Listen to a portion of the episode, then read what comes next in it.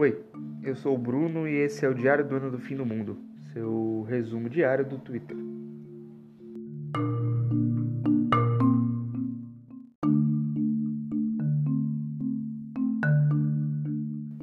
Hoje a gente completa 827 dias sem saber quem matou a Marielle Franco e o Anderson Gomes.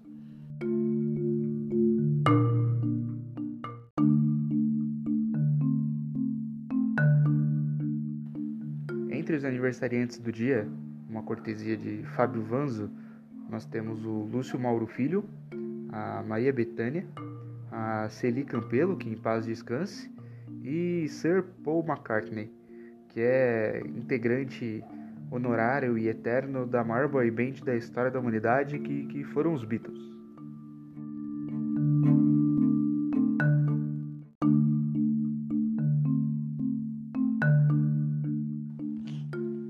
Bom, é, o dia começou com Fabrício Queiroz, o Oli brasileiro, sendo encontrado num sítio em Atibaia. Não, não, não, não você não, não, ouviu errado. Realmente o Fabrício Queiroz, depois de um ano sumido, foi encontrado num sítio em Atibaia. Atibaia, que é uma cidade conhecida por seus morangos, mas que nos últimos tempos tem ganhado um apreço pela laranja, já que além do Queiroz estar escondido no sítio, é, o time da cidade, o Atibaia, ele tem um uniforme laranja. O uniforme do time é laranja. Aliás, o Queiroz vacilou, porque se ele tivesse pegado dicas com o Vanderlei Luxemburgo, ele saberia como ir para Atibaia e voltar com mais prestígio do que, do que quando ele foi. Lucha é craque nisso. Ainda nas notícias do dia relacionadas à política, o sinistro da educação, o Abraham Weintraub, ele foi demitido ou pediu demissão do, do governo.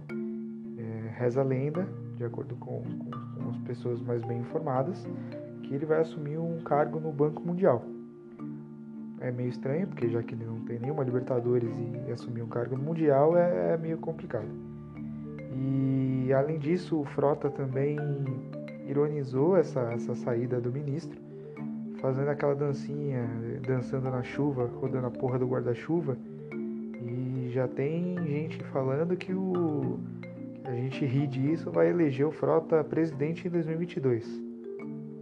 Calma lá que Gente, a gente só tá rindo do, do, do, do Frota fazendo piada com, com o filho da puta do, do Weintraub.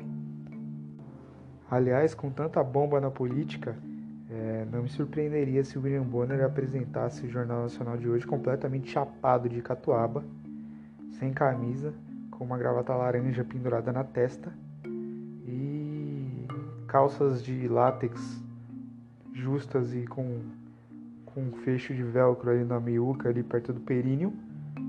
Porque, cara, hoje o dia foi, foi complicado. Hoje, aliás, a escalada do Jornal Nacional vai ter a duração do, de uma sketch do Hermes e Renato. Se eu fosse o Alicamel, eu, eu aproveitava esse rolê aí e vendia uns anúncios no meio da escalada. Eu acho que o, o intervalo da, da, escalada do Jornal Nacional deve render um, um dinheiro legal.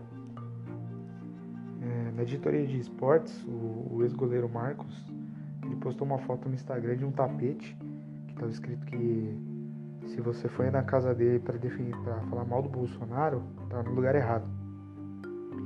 E eu me pergunto onde é que estava o Marcos em 99 defendendo porte de arma, que assim ele poderia ter, ter usado para tentar atrapalhar o cruzamento do Giggs em 99. É complicado. Aliás, o maior plot twist da história do futebol brasileiro é a gente achar o Rogério Ceni uma pessoa palatável e o Marcos um ser insuportável, sendo que até 2017 era totalmente o contrário.